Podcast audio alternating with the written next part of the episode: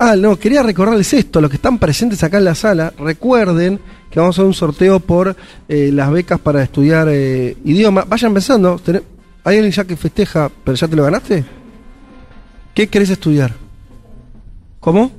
Inglés, perfecto, un clásico, o sea, ahí. No vamos a, no vamos a hacer cosas raras, inglés, bien. Eh, ¿Alguien más está interesado? A ver, ¿sí? ¿A qué? ¿Qué? Pero tenés que decir idioma. Italiano, bien. Por allá, francés, bueno. Che, pero no hay, no hay que estudiar eh, algo más extraño, no. Todo está yendo al, al- las cosas que se estudian en el secundario. ¿Qué más? ¿Alguien más quiere? A ver ahí. Sí. Inglés también. Japonés, pero me gustó. Ahí va, un poquito más de eh, originalidad. Eh, ¿Japonés por qué? Porque te gusta la cultura japonesa. ¿Fuiste a Japón? ¿Quisieras, quisieras conocer? ¿Ir a Tokio? Sí, no es el momento por ahí, ¿no? Hay que, cuidar las reservas. Hay que hacerlo por, la- las reservas del central. Eh, bien. Bueno, ahí entonces hay muchos interesados. Bueno, tenemos dos. Entonces hay dos al menos que se van a llevar eh, las becas para, para estudiar. Eh, les recuerdo que si son socias y socios de la comunidad Futurock, tienen un descuento muy importante para estudiar aquí mismo. ¿Puedo saludar a mis amigos o no? A ver, ¿quién está ahí? ¿Cómo andás? Ah, Sí, claro que sí. Leti, Juanma, ¿cómo están? Bien. Bien. Te dejamos un ratito solo y ya dijiste que la primera ministra se cargó a la reina. ¿Viste? Y eso que estuve cuidadoso. ¿eh? Che, eh, bueno, no, les quería contar que mm, vamos a hacer esto, lo vamos a hacer rotativo. La, vamos a, a- los voy a dejar a so- solos a cada uno a que se banque lo mismo que estoy bancando yo en algún momento. ¿Qué les parece? Nos vamos todos y queda Leti sola. Nos vamos todos y queda Juanma sola. ¿Se animan? Yo no Eh, tengo drama, ¿eh? Es duro, paso, chicos. creo. Es duro, ¿eh? Sí, no, no, me imagino. Fede. duro. No, pero estás con gente ahí, la, te mandan mensajes los oyentes, estás bien. Estoy bárbaro. No, lo bardean encima, creyendo que no nos deja hablar. Eh, ¿qué- ¿Viste? ¿Viste cómo es? ¿Viste cómo es? Eh, acá tengo a alguien, Bárbara me dice que grande Fede remando solo. Gracias Sí. por la compañía y las explicaciones. Bueno, bueno, muy bien, muchas gracias. ¿Cómo está Eh, el clima en Buenos Aires, Fede? ¿En qué sentido? ¿Del calor? El clima sol. bien, primaveral lindo, ¿no? Hay sol, afuera hay sol, eh, casi calor, pero estamos acá, acá adentro hace, diría, calorcito, pero caminando eh, por las veredas de Buenos Aires, digo que es, es lindo. ¿Por qué? ¿Cómo está allá? No, porque en San Pablo venimos de 4 o 5 días de lluvia y Ah, frío no. y hoy salió el sol. No sé si es una semblanza de lo que va a suceder por la tarde, pero hoy en San Pablo salió el sol. Bueno, cuenten rápido ese, eh, qué- qué- qué- qué impresiones están teniendo de la calle. Yo decía eso, vamos a hablar con ustedes y, y lo más importante es que, que nos cuenten cómo, cómo- cómo están respirando el clima. A ver, Leti. Bueno, eh, a ver, si, si me refiero a lo que voy preguntando, que casi, pobre, cada, cada brasileño o brasileña que me cruzo le pregunto a quién va a votar. Sí. Eh, bueno, mucho voto Bolsonaro. Entiendo que también responde a una cuestión muy concreta de San Pablo, que entiendo que están como bastante, casi un 50 y un 50. Juanma, corregime cualquier cosa, pero entiendo que las encuestas en San Pablo está bastante parejo, digamos, ¿no?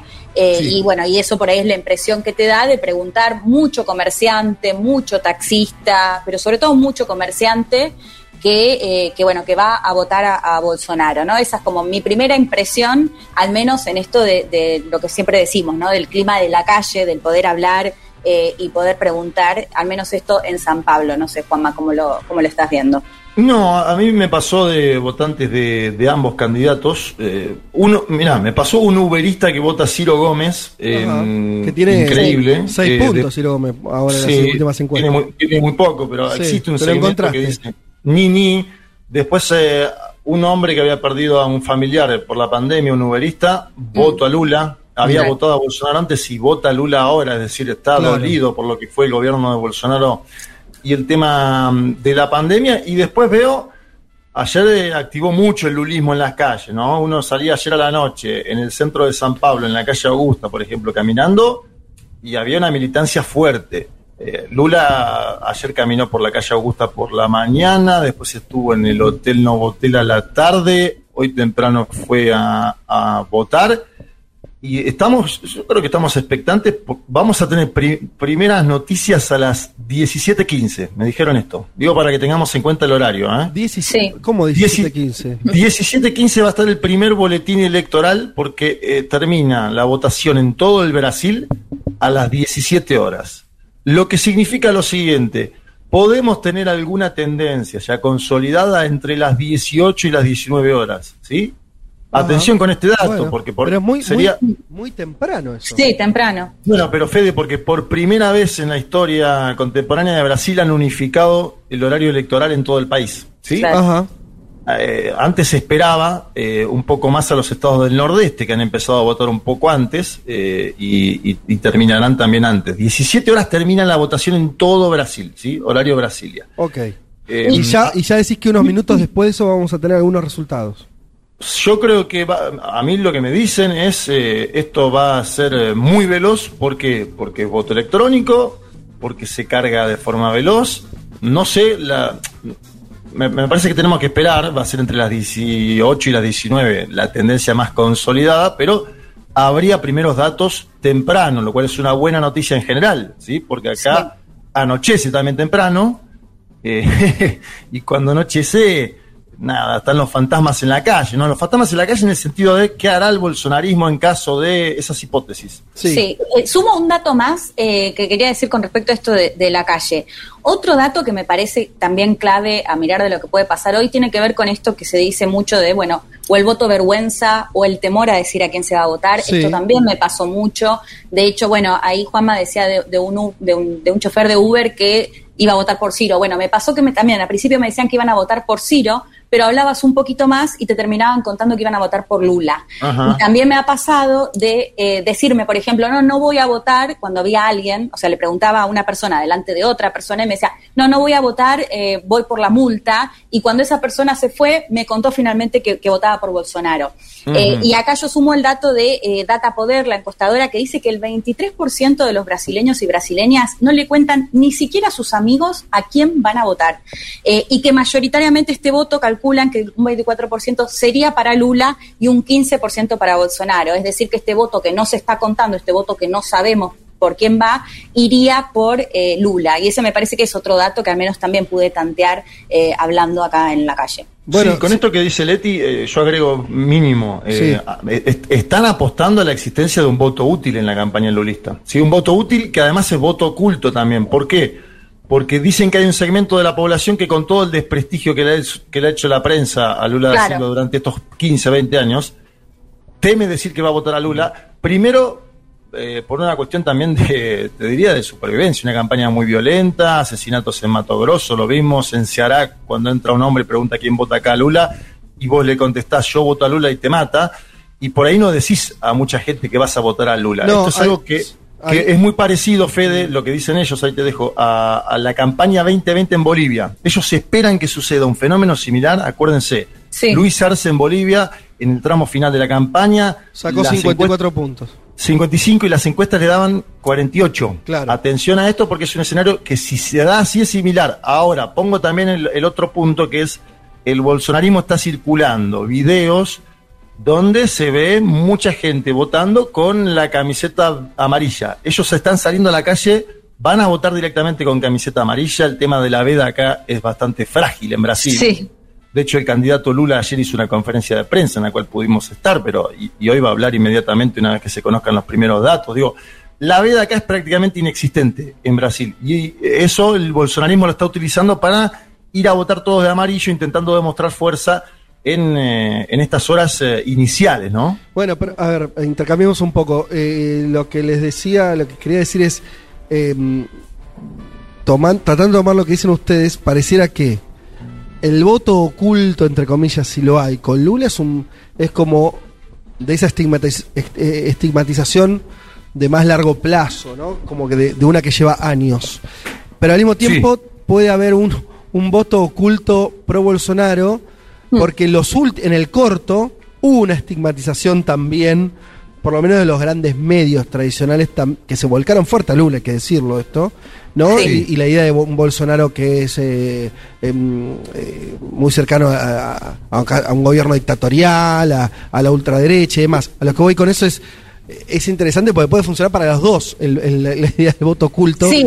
Y de- depende, ¿no? Cómo se lo encare. O esta cosa que decía eh, Juanma también del miedo. O sea, bueno, eh, tengo miedo de decir que voy a votar a Lula porque efectivamente hubo casos de violencia política. Eh. Pero bueno, eh, también puede, puede llegar a ocurrir a, a lo inverso. El tema, el, el gran punto acá no es si las encuestas estuvieron reflejando más o menos eso o se les pasó por abajo del radar todo lo que estamos diciendo y hay, no sé, digo cualquier cosa, por decirte, un 20% de gente que no dice a quién va a votar y entonces en realidad no tenemos ni idea de cómo va a salir la elección.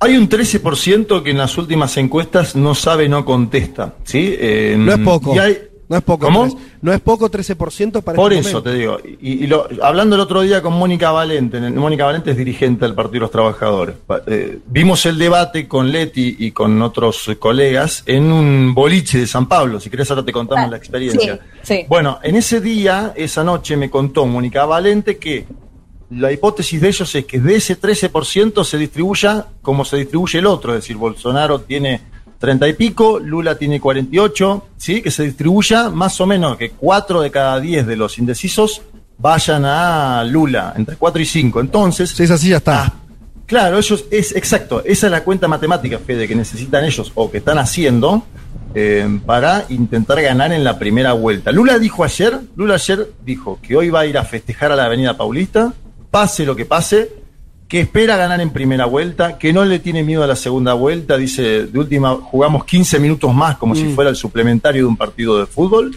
Me da la sensación de que igualmente la idea del PT es que esta campaña termine lo antes posible, es decir, que Lula gane hoy con una votación contundente. ¿Por qué? Porque tres semanas más de campaña presidencial en Brasil, con el nivel de violencia política que hubo, con la tensión en las calles, puede ser muy peligroso de verdad. Che, sí, con- y- con- y a- sí. sí, perdón, Fede. No, iba a decir, eh, igual le te agregar lo que quieras, pero si querían contarme, saliendo un poco de la cuestión números, que al final, bueno, esto eh, es un ejercicio casi como para, para aguantar el momento y la ansiedad, pero bueno, eh, a lo que voy es, en pocas horas ya sabremos de todos estos números que están dando en danza cuál es la realidad. Para salir de eso y, que, me, que nos cuenten eh, un poco mm, también eh, cómo vieron eh, a los a las personas cercanas a la política, con qué tipo de ánimo estaban. También que nos cuenten un poquito eh, lo que tiene que ver con la cobertura. Viajaron un montón de argentinos, sé que ustedes están en contacto con muchos otros periodistas. Sí. No sé, eh, cuenten un poco también eh, cómo están viviendo estas horas eh, allá. Bueno, primero decir que, como contaba antes Juanma, el jueves fuimos a ver el debate a una especie de boliche, estudio SP, y lo primero que pasó fue que nos encontramos con un par de chicos y chicas, me acuerdo el nombre de ella, Dani, fanáticos de un mundo de sensaciones argentinos acá. Bien. Así que aprovechamos y, le- y les mandamos un saludo. ¿Fueron a ver Eh, el debate, perdón, donde ocurría el debate o un lugar que lo transmitía? No, porque el debate era en Río. Ah, claro. Nosotros claro, estamos claro. en San Pablo, así que lo fuimos a ver igual con seguidores de, de Lula, del PT, Sí. eh, que pasaban, bueno, proyectaban ahí eh, el debate. Y teníamos ten- ahí uno- algunos oyentes. Sí, hay oyentes fanáticos por lo que contaban que nos escuchaban todos los domingos, Muy así bien. que posiblemente nos estén escuchando. Eh, después, en cuanto a la experiencia, ayer, bueno, se dieron dos actos muy relevantes acá en San Pablo, que de hecho fueron ya los, los últimos actos. Eh, primero el de Jair Bolsonaro, que fue una, una caravana de motos, una caravana de autos. Eh, quedé muy impresionada con, el- primero, la cantidad de personas que Mm. participaron, eh, cuadras y cuadras de, de motos, de motociclistas. Eh, bueno, que lo que repetían un poco era que votaban a Bolsonaro por una cuestión de la familia, de, de los valores, de Lula ladrón, ¿no? Un poco esa narrativa que ya, ya, ya conocemos. Pero bueno, me quedé muy impresionada con la, con esto, con lo movilizado y la cantidad de, de personas que, que había. Lo que te dicen, bueno, algunos analistas es, sí, porque si bien tienen en torno a un 30% de seguidores, es un sector muy movilizado.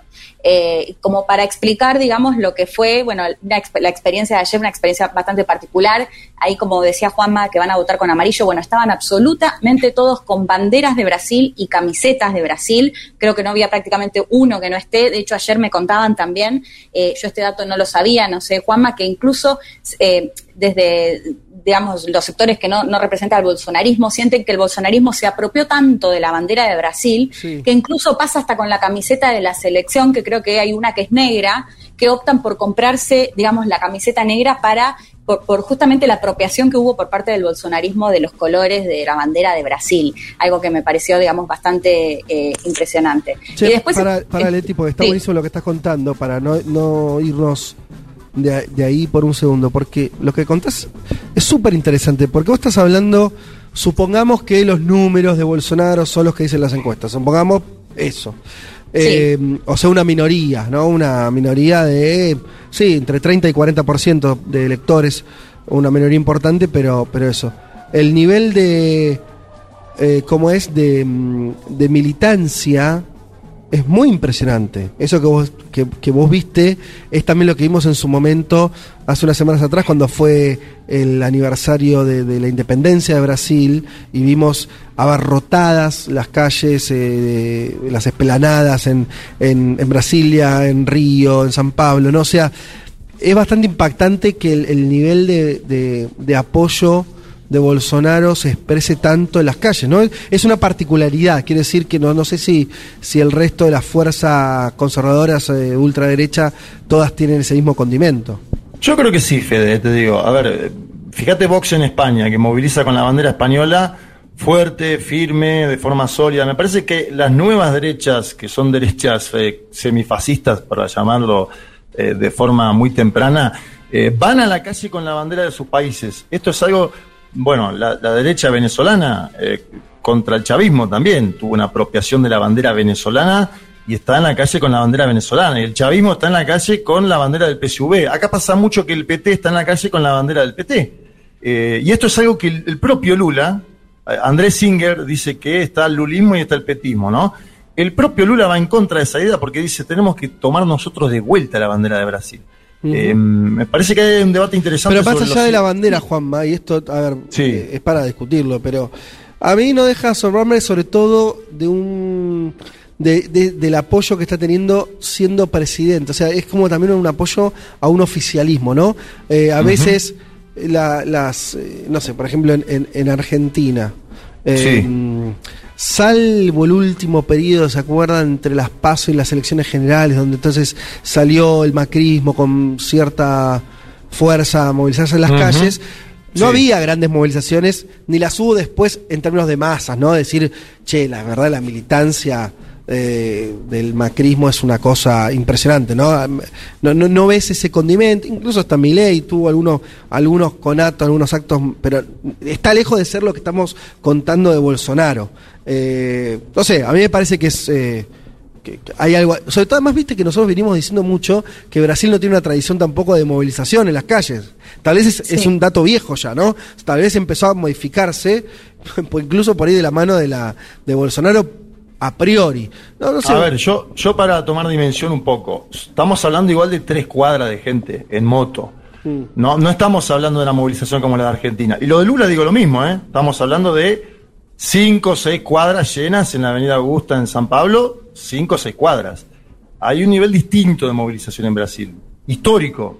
Sí. Eh, yo ahí no, si bien no subestimo la capacidad de movilización de Bolsonaro, cuatro cuadras de motoqueros tampoco me, dicen que eso es algo. No, no, yo estoy pensando en las imágenes que vimos, o sea, a lo, que cuenta Lete, las imágenes que vimos, ¿no? Del 7 de septiembre, que fue fueron impactantes en ese Es así, es así, pero eh, esa la convocó con 3, 4 meses de antelación. Es difícil también, acá eso es, algo bueno lo que decís, porque el PT moviliza una vez por semana. Eh, y eso es algo que genera desgaste también en las bases. Eh, yo hablé con mucha gente del PT, del MST, del PSOL y las campañas son una vez por semana y por ahí por eso se produce ese fenómeno que es cinco cuadras, seis cuadras mm. y no 20, 25. Creo que el bolsonarismo eh, apuntó fuerte al 7 de septiembre, se concentró de forma categórica y después hizo estas motocietas que son eso, son cuatro cuadras de motoqueros. Juanma, te agrego un dato eh, a tu tesis de las banderas, de cómo la ultraderecha mm, está usando el, símbolo nacional en cada uno de los países. Nos escribe, eh, nos escribe Diana, ¿sí? Y nos dice que en las marchas en Colombia, que califica ella como ridícula, supongo porque fueron expresiones minoritarias y demás, en la semana pasada en contra de Petro también salieron con la bandera. Eh, y ahí buen tenemos a una más, ¿no? Que no le habíamos dicho. Bueno, un, nuevo- un gobierno muy nuevo de izquierda que ya parece tener alguna expresión de oposición callejera y donde también entonces estaría teniendo un lugar esto que vos bien señalabas de, de la cuestión del uso de, de- de la Bueno, en Chile también pasa Mm. la diferencia, eh, y lo vemos recientemente también con el rechazo y con el apruebo, de hecho que se creyó que podía llegar a ganar el apruebo justamente por la movilización en la calle, ¿no? La cantidad de personas que habían convocado en la calle y bueno, y las urnas terminaron dando un vuelco completamente. Digo, que, no, no había tanta movilización por parte de la derecha, por parte de, o, o al menos un sector de- del rechazo, y bueno, y eso no, no se dio, digamos, reflejado después en las urnas. También sabemos que ya votó Lula, eh, Sí. votó en San Bernardo do Campo, que es este, una, una escuela de allí, donde de, de su localidad, en San Pablo. Eh, Ya está en el hotel Lula, acaba de llegar al hotel Novotel ahora, eso me lo dice Cecilia Valdés, eh, compañera de prensa que está acá en San Pablo, Lula acaba de llegar al hotel. Y votó también Bolsonaro en Río de Janeiro, también en su terruño, y dijo que con elecciones limpias que ven, que gane el mejor. Tiró la frase así como este eso, con elecciones limpias, sin problema, que gane el mejor. Eh, Acá dijo está hablando la prensa brasileña, Fede, de la pregunta que le hizo el colega Diego Iglesias de C5N a Ah, mira, Bolsonaro. a ver. Porque quedó muy incómodo. Sí. Iglesias le, le- le consultó si iba a reconocer la victoria de Lula en caso de que suceda. Y Bolsonaro pone una cara de descontento total y le pregunta de qué país es. Y Iglesias le dice de Argentina y sale eh, disparando. Bolsonaro, la Se verdad, va. es una imagen, una imagen fuerte de, de esta campaña. Y también tiene que ver esto, ¿no? La, la cantidad de argentinos que hay en este momento. Ah, eso, bueno, Eh, vayamos, a- vayamos hacia militantes. Sí. Es una cosa descomunal, ¿eh? Ah, sí, hay una invasión argentina. Sí, no tengo duda, hay una invasión argentina, obviamente vienen observadores internacionales, eh, legisladores de la ciudad, está Ofelia Fernández, está Marubieli, está Lucámpora, está Andrade, digo para nombrar algunos de los políticos que he visto, Tato Giles eh, del Ministerio del Interior, bueno, hay, hay muchos políticos que están invitados, eh, lo decía el otro día, como observadores, ¿sí? que han participado ayer de un seminario que No hizo hay- el Partido de los Trabajadores en el Novotel. ¿No hay. ¿Vieron alguna figura del PRO o de Juntos por el Cambio? No, ¿no? Yo no vi, ¿no? Leti, ¿vos viste No. a alguien? Bueno, me No, llama la no, atención lo siguiente, porque eh, el propio Macri, ustedes recuerdan, eh, es, es alguien que, que tejió alianzas políticas fuertes, por ejemplo, fue a Chile a apoyar eh, antes de las elecciones presidenciales a Cast, ¿se acuerdan? Eh, Sí. Viajó. Eh, mm, había, mm, bueno, hace, hace, hace no mucho... Celebró el rechazo también. pero no, no, creo que no viajó para eso, pero sí, habló de eso, ¿no? Celebró, sí. Claro. Y con Bolsonaro tenía mucha afinidad política cuando los dos fueron presidentes durante parte del 18 y el 19. Eh, Pero esta vez nada, ¿no? Yo, no, vi, Fede, pero- no vi expresiones No. de apoyo. eh, a Bolsonaro Es sí, lógico, ¿no? de Pichetto, de Pichetto, Pichetto salió Bueno, a decir, pero, Donald más. Trump salió anoche con un videíto para respaldar fuertemente. Claro, exacto. Bolsonaro. También José Antonio Kass, digo, en la línea de ya, bueno, en el caso de Kass no, pero en el caso de Donald Trump, exmandatarios que tenían al menos alguna afinidad salieron a respaldarlo. Sí, Claro. una cosa es grabar un video en tu país y otra es venir a- al centro político San Pero Pablo. tampoco lo hizo. No, no, es que no lo van a hacer porque el candidato Lula les lleva 15 puntos de ventaja en las encuestas y lo más probable, según las encuestas, vamos a ver después que votan los brasileños, es que Bolsonaro no gane hoy.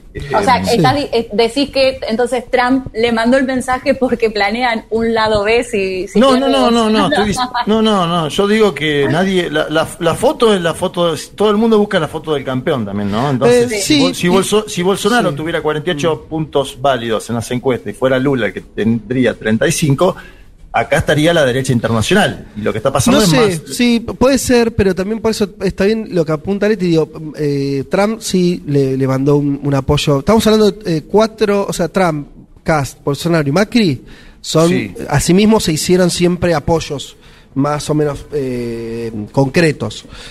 Yo señalaba los últimos de Macri, a Cast, a, a- con el propio Trump, que se sacó una foto este mismo año.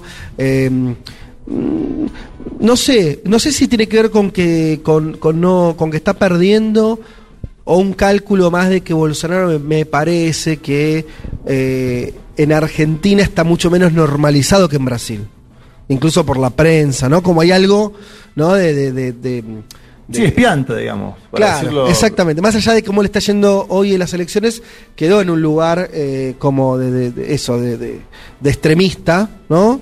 Eh, y, y me parece que por ahí le, le huye Macri a eso. Pero bueno, fue su aliado. Estamos diciendo que, el- que el resto de los, de los apoyos regionales que tiene Bolsonaro también son vínculos que tiene Macri. A mí me sorprendió que, que no dijera nada, pero bueno, este, por- también está en su derecho no, no apoyar a nadie si no lo dice, pero este, es raro porque venían, venían haciendo expresiones en ese sentido Sí. muy claras en otras, eh, con la calle Pou también, ¿no? En, en Uruguay, Sí. en fin. Bueno, pero qué sé yo. Che, una Después cosa. hay de Chile, Sí. che, Fede, hay de Ah. Chile mucha gente. Que esto, a ver, hay- Sí. no sé, vos decime qué te parece, pero Sí. por ejemplo, Diego Ibáñez, Maite Orsini, son todos, eh, bueno, diputados, miembros eh, del oficialismo chileno de Boric, que están ahora en la elección presidencial en Brasil, y también muchos argentinos, lo decía antes, pero no solo políticos, sino también periodistas. Me da la sensación de que le hace falta posiblemente una inyección de motivación, ¿no? A la militancia popular orga- organizada argentina y chilena y que está Sí, claro. buscando eso acá. Sí, sí, y que Brasil es, es un poco. Creo que también está muy bien eso, porque me parece que una de las razones por las cuales tantos están yendo ahora a Brasil de Argentina, vos agregás a Chile, eh, y es un poco lo mismo. eh, sí, responde una necesidad de tener buenas noticias, ¿no? Como algo, sí, bueno, a ver, este, que, que, eh, y, y- y me parece que tiene que ver con que todos significan con criterio a Brasil como un jugador tan importante que hasta in- puede influir en los escenarios nacionales, de alguna manera, ¿no? Aunque sea. Vos sabés que chileno. Alves de la Dirección Nacional del MST el otro día hizo una actividad del MST con Stedil, una excelente actividad, donde Stedil analizó la coyuntura y después cruzamos enfrente que está Armacendo Campo, eh, un lugar que vos fuiste conmigo en Sí. agosto, que conocemos, bueno, y ahí Joa Alves de la Dirección Nacional del MST nos decía en broma a todas las y los argentinos que estábamos ahí, Juan Elman estaba, Sí. nos decía en broma, che, pero estas son las elecciones de Brasil o las de Argentina. Claro, claro, estamos todos, todos, este, sí, eh, queriendo, queriendo ser parte de ese triunfo total. Che, y mira, te sigo agregando, porque está, está bueno esto que, que hablaron, que marcaste vos, Juanma, de la bandera. En Uruguay nos dice también la derecha se apropió de la bandera, sobre todo un grupo llamado Un Solo Uruguay. Eh, bueno, eh, también eh, otra oyente, a ver, quería hacer el nombre, si está dicho, Eleo nos dice esto. Y también en Uruguay la derecha se apropió de la camiseta de la selección. La papeleta para votar a favor de la Sí. ley de urgente consideración era de color celeste. Lo celeste, Y el claro. oficialismo Eso- militaba literalmente con la imagen de la camiseta de Uruguay y la frase con la celeste ganamos todos, nos dice Agustina. Claro, eso es lo que yo te decía de la, de la camiseta incluso de acá. Y de hecho, jugadores de fútbol como Neymar que salieron a respaldar a Bolsonaro. Eh, quería sumar un dato que lo dije por arriba esto de, de Trump y que me parece que igual no hay que descartarlo porque es uno de los grandes temores de lo que puede llegar a pasar si pierde Bolsonaro y si, bueno, si puede llegar a, a plantear eh, denuncias de fraude, ¿no? Ayer les preguntaba en este acto de Bolsonaro a los seguidores y me daba mucha gracia porque sin ninguna vergüenza contestaban que si no gana Bolsonaro es fraude. Esa era la, la respuesta. Claro, Eh, que era la tesis de, de Bolsonaro hasta hace poco, cuando tuvo que empezar a morigerar, en parte porque gente como, no es que la ONG eh, seamos buenos, le dijo no digas eso, sino que se lo dijo el Departamento de Estado, se le, dijo- se lo, se lo empezó a decir a algunas personas con las que no se jode. Entonces ahí no como que bajó un poco la espuma. Eh, Pero, el tema es que, que logró, eh, Sí. digamos, instalar esa narrativa en los seguidores. Y Claro. eso me parece muy relevante, porque todo lo que pasó en Estados Unidos con la toma del Capitolio, me parece que no hubiese pasado si, si Trump no tenía toda esa cantidad de seguidores que aún hoy siguen creyendo que hubo fraude en Estados Unidos. Eh, me siguen sumando países a la tesis del- de la bandera, en este caso Emilia, nos dicen Perú también, Fede Keiko Fujimori se apoderó de la bandera y camiseta de la selección peruana, incluso algunos jugadores de la selección salieron a decir que no se vote por el comunismo. Bueno, eh, en las últimas horas Neymar, gran ídolo Sí. de la selección, fue uno de los pocos que yo vi, eh, porque hay que decir, eh, eh, se hacen los cálculos, el Star System, yo decía, el, el mainstream quedó del lado de Lula, ¿no? De- Mucho de- artista. eh, artistas, pero también periodistas y de medios que eran antilulistas y anti-PT, bueno, se dio todo un vuelco muy impactante, pero ahí quedó Neymar eh, con un apoyo Hay una muy teoría entusiasmado. acá, ¿eh? A ver, a ver, a ver. Hay una teoría circulando por lo bajo, hay que chequear, que Neymar le debe al fisco brasileño mucha plata. Ah, mira. Eh, de impuestos. Mirá. Y que podría haber pactado un apoyo a Jair Mesías Bolsonaro para que, bueno, Bueno. Se, lo, se lo alivianen. No, lo- no sé, no sé, hay que chequearlo. Sí, Lo- hay que ver porque eso, eso suele ser también, desconozco el caso, pero viste, ese, ese revoleo de acusaciones de lo hace porque le pagan. Exacto. Eh, sí, yo lo, también, jugar, ¿no? yo lo, ju- lo jugaría más allá de eso. Lo- si lo hace, presumo que cree eso. Eh, No, y además lo- los jugadores de fútbol, ahí te dejo el los jugadores de fútbol en, en general, Sí. como pasó en Perú, pertenecen a una élite de la sociedad bastante desconectada de los problemas eh, sociales en sus países. Y yo siempre digo, Maradona, eh, un tipo comprometido ideológicamente, hubo uno. Sócrates, comprometido ideológicamente, hubo uno. Juninho Pernambucano, exfutbolista de la selección que ahora apoya a Lula, hubo uno. Está Raí dando vueltas. Es decir, hay algunos mínimos. eh, en general, el mainstream del fútbol es para- va para el otro lado, ¿eh? Bueno, eh, nada, la acotación esta de las banderas me parece que es, es importante anotarlo y además estamos ahora así con, con- con esta cantidad de, de información donde se replica prácticamente en todos lados eh, de, de esto de las derechas eh, apropiándose de, de las banderas.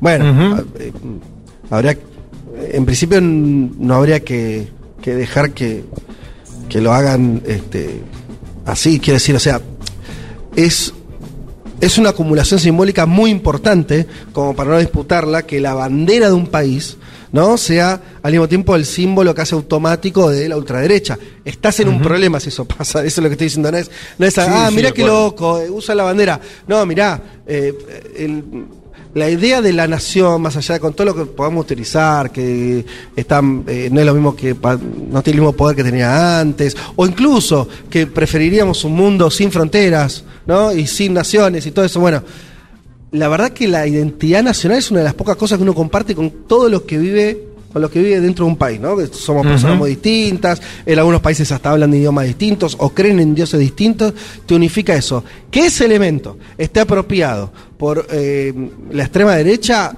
es un síntoma de debilidad por lo menos o de fortaleza de ese sector muy evidente que vos lo dijiste que Lula eh, sobre eso quiso no, no sé con qué nivel de éxito pero pero esta idea de bueno che la bandera no, también es nuestra me parece que va a ser un camino que van a tener que iniciar los progresismos los movimientos sociales los partidos políticos demás este que no que todo lo que no sea la extrema derecha a priori para recuperar eh, ese allá donde se haya perdido Yo creo que Fede se es perdió muy también muy tipo- muy importante ¿eh?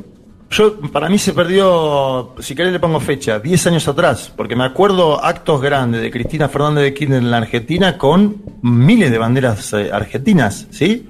Eh, y, y- eso después, como vos bien decís, ¿quién enarboló la bandera argentina durante las últimas campañas? En Argentina, el macrismo. Me acuerdo actos en Venezuela con la bandera venezolana, Hugo Chávez con las camperas venezolanas. Acuérdense Sí. que Hugo Chávez popularizó la campera venezolana. Sí. Y después la derecha lo empezó a usar. Capriles empezó a usar la, la campera venezolana y eso ya derivó en Juan Guaidó utilizando la campera venezolana. Entonces hubo ahí también una operación para mí novedosa de los últimos 10 años. En Brasil se empezó a popularizar cuando fueron las movilizaciones del 2013, ¿sí? Eh, contra el gobierno de Dilma, las movilizaciones por el impeachment en 2015 y 2016. Es decir, yo no creo que sea un fenómeno de tan largo alcance en términos de tiempo, pero ha predominado No, en no, los es últimos nuevo, años. es nuevo, ¿no? No, no, es, de, es de los últimos de, sul- de los últimos tiempos. Este, ¿Te puedo agregar algo más eh, Sí. que me sorprendió hoy a la mañana? hice un tuit a propósito. Yo hoy prendí la tele temprano acá. eh, como Ah, lo vi, lo vi, lo vi, contalo. Bueno, eh, prendí la tele temprano buscando información de este proceso electoral. Vos buscabas los lo que buscamos siempre un día de elecciones, que es ver esa que es que medio un embole, pero es casi de folclórico, que ves a- a- a- al, al candidato yendo a votar, ¿no? Sí. Por ahí con la mujer, y entonces sale, saluda, y no eso. Exacto. Sí. Yo ¿Y quería, qué pasó? yo quería ver eso. Sí. Y me encontré con no menos de. Yo puse eh, un minuto y medio en Twitter, pero eh, grabé cinco minutos. ¿sí? Sí. Eh, grabé cinco minutos. Me encontré no menos de 20 canales en simultáneo, domingo por la mañana, en Brasil, con eh, pastores evangélicos, con misas, con curas. eh, acá está pasando algo grande, señores. Me parece que yo en Argentina vos ves un pastor a la noche.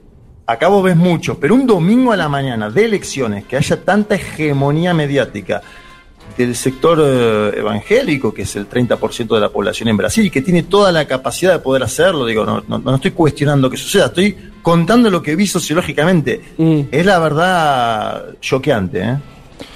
Bueno, dígame una cosa, y con esto vamos cerrando. ¿Dónde está Elman? Porque todo bien, pero acá nos falta eh, alguien que. Y acá hay gente que vino, eh, oyentas, oyentes que vinieron al, al CUI a escuchar el programa.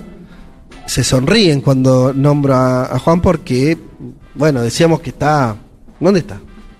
No, creo que tiene más data la productora, ¿eh? Yo tengo una información, eh, está en una favela en este momento Juan Elman, eh, buscando notas para hacerme.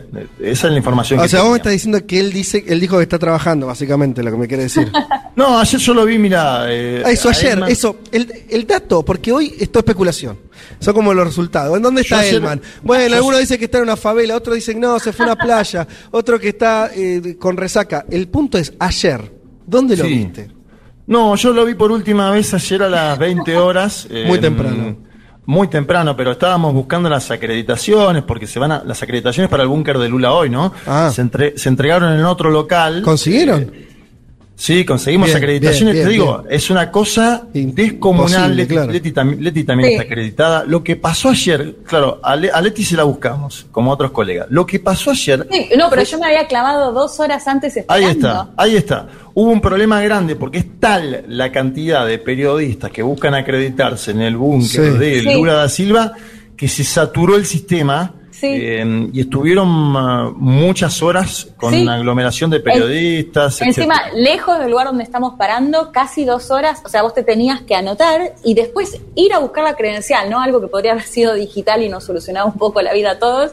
Y, y estuvimos casi dos horas y me fui sin la credencial, que bueno, después finalmente me retiraron los chicos más Bueno, tarde. y vuelvo a la pregunta. ¿Y, y entonces Elman? No, No, no. mira, yo te voy a decir lo último que sé de Elman. Ayer estuve con él, estuvimos cubriendo las actividades. Íbamos a salir a tomar una birra con, con otros colegas y Ajá. Juan dijo: Estoy fusilado, voy a comer algo y me acuesto a dormir. Eso fue lo último ¿A que qué hora fue ese mensaje. Leti? Y no, temprano, tipo 8, creo. No, bueno, No. dale, mentira. no.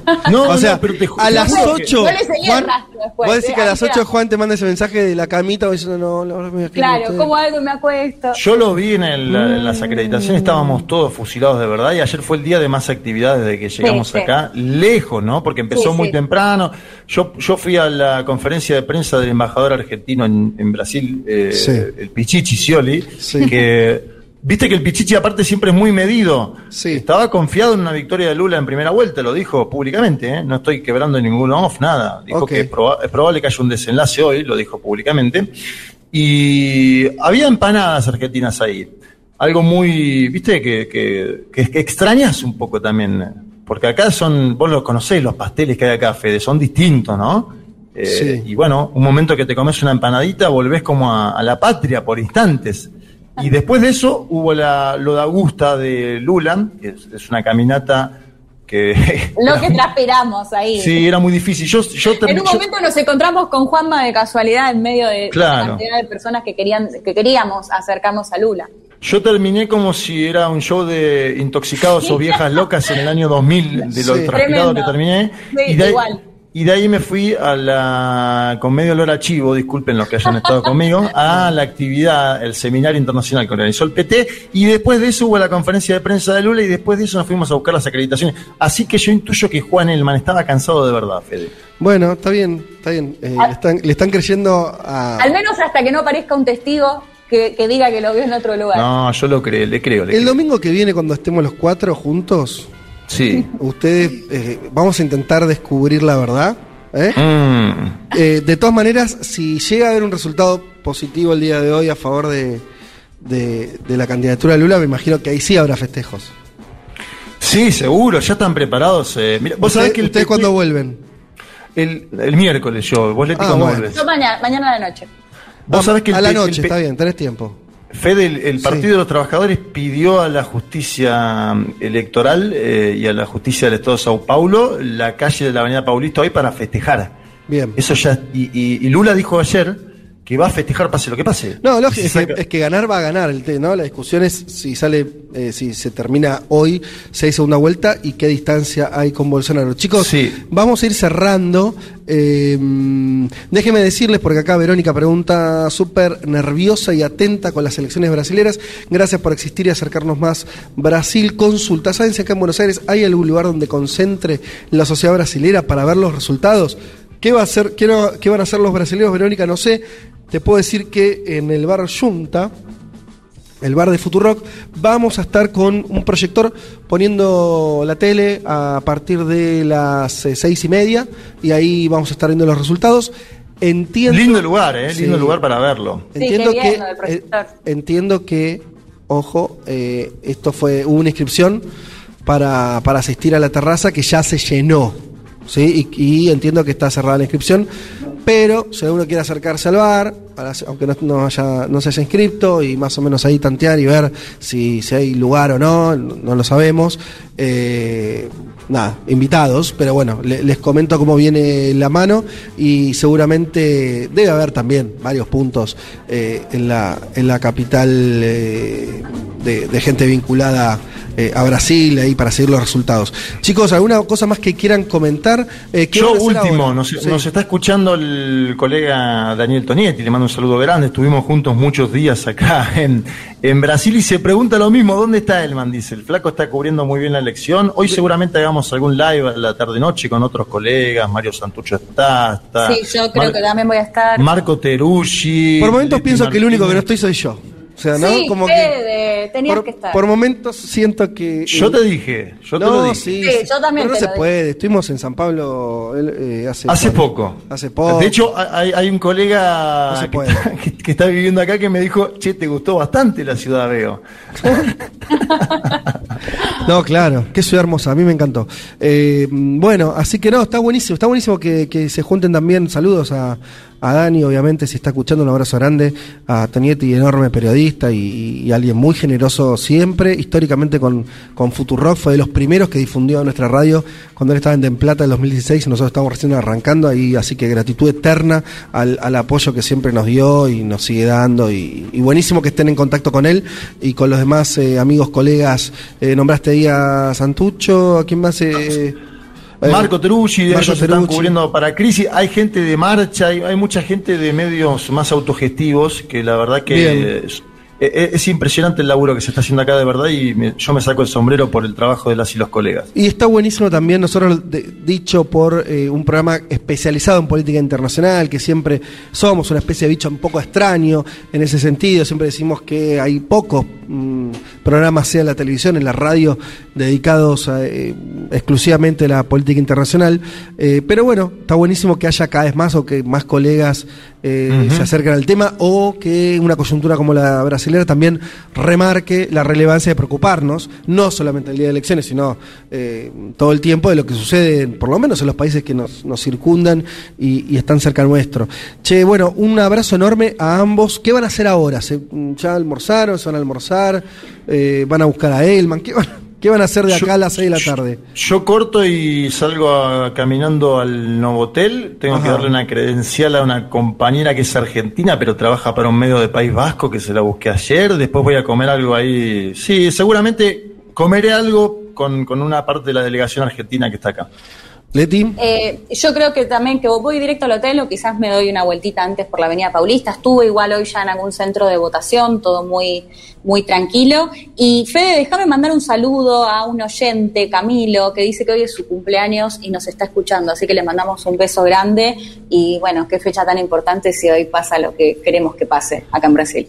Bueno chicos, un abrazo muy grande, nos encontramos, nos vemos en la semana en la radio y el domingo van a estar ya eh, todos, vamos a estar como siempre en los estudios de Futurock para hacer un mundo de sensaciones, pásenla bien, eh, cuenten, sigan contándonos desde las redes, desde donde vayan saliendo cómo está la cosa, nosotros desde acá vamos a, a- a seguir de cerca, obviamente si hasta antes de las 3 tienen alguna cuestión súper importante, se comunican y, y- y volvemos a hacer un, un llamado, yo ya tengo acá al amigo Facu Cruz que vino a- Besito, a. Facu. Qué grande Facu, ¿eh? Eh, así que nosotros Genial. seguimos con el programa. Les mandamos un abrazo grande, chicos. Pásenla pásela bien, eh, tómense unas caipiriñas por todos nosotros que no podemos.